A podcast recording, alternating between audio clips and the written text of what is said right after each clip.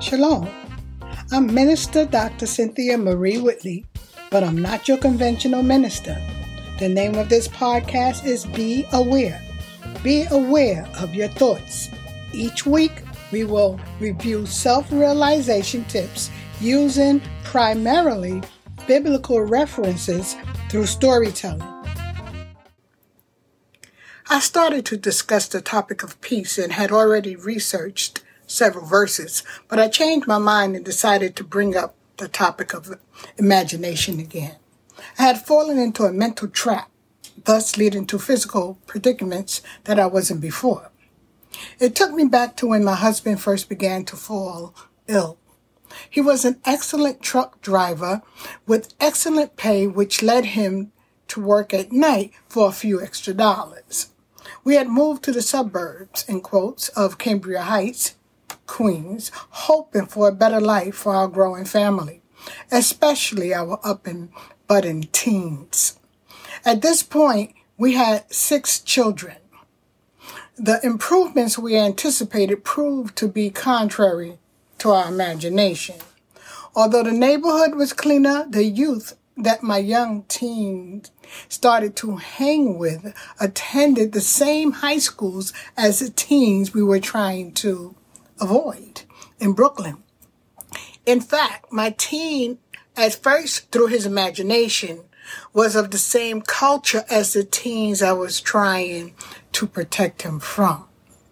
Needless to say, trouble had a powerful presence and my baby boy could not escape it. I received three to four calls from the police station before the devastating news of his incarceration which led to a felony. Working nights affected my husband's health because his sleep was reduced to maybe four hours a day.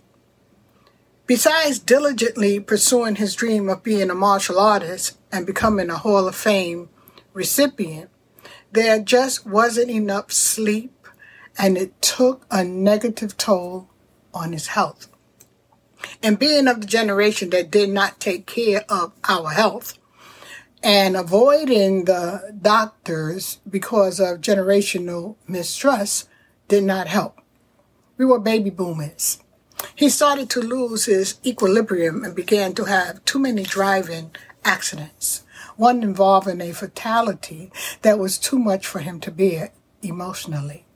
He became a risk to the trucking industry and could no longer secure a job driving trucks. Driving trucks afforded us a good income along with my salary as a teacher, but without his income, I didn't see how I could pay the mortgage and all the responsibilities that came along with keeping up a home averaging over $3,000 a month. I just couldn't see or imagine myself taking care of the expenses alone. How could a girl from the project with the mentality of the project continue to pretend pretend to afford this that style of living? In retrospect, I see how I could have now, but I couldn't then. We agreed to move back to a seven room flat in Brooklyn allowing our housing costs to decrease by about $2,000. I was fearful that we would lose the house, so we sold it quickly and moved. The place was big enough, but the neighborhood's standard standards was lower than in Cambria Heights.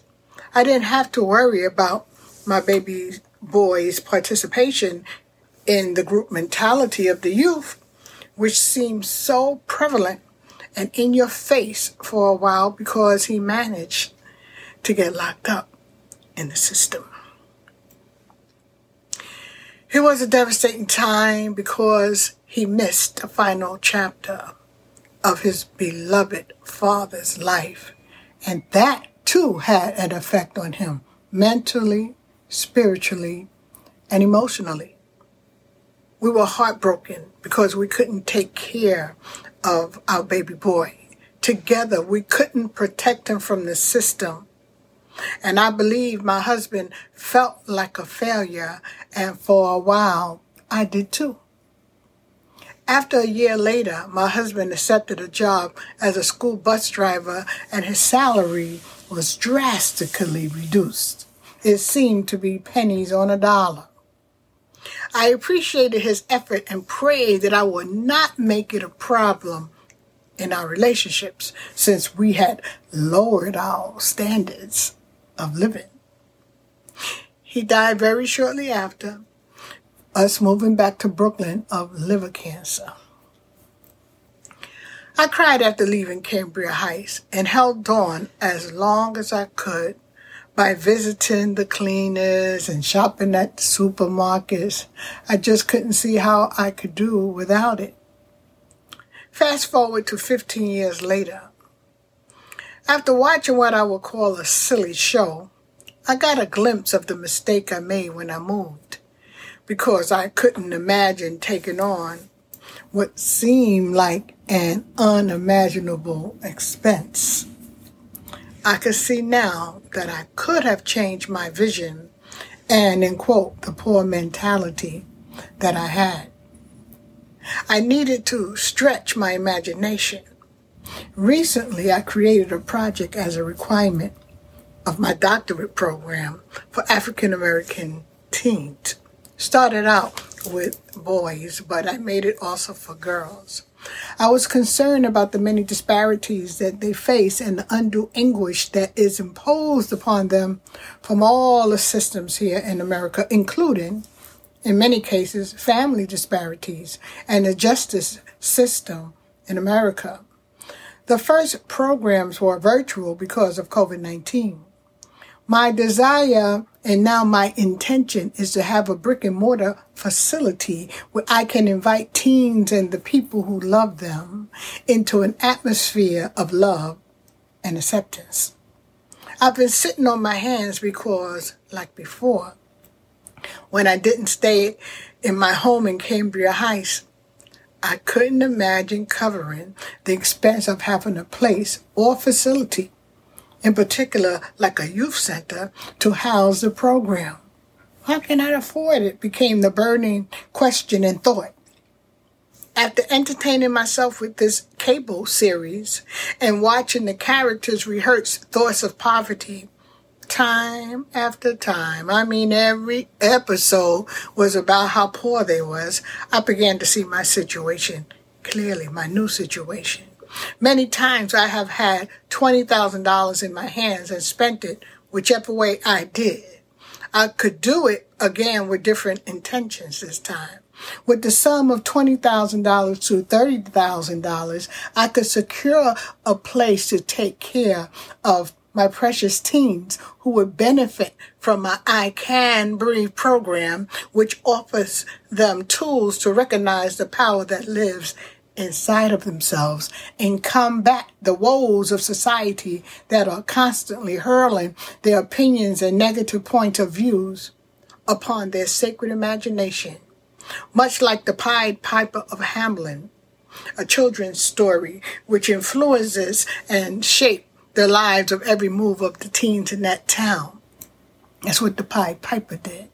I can make this move and pray and find the revenue to open my facility. I also just bought one of my 20 grandchildren the book, The Little Engine That Could by Watty Piper, whose main idea was that even if you are little, like a child, or mentally think you are too small to have your desires or move mountains, you can. I can. If I or you have to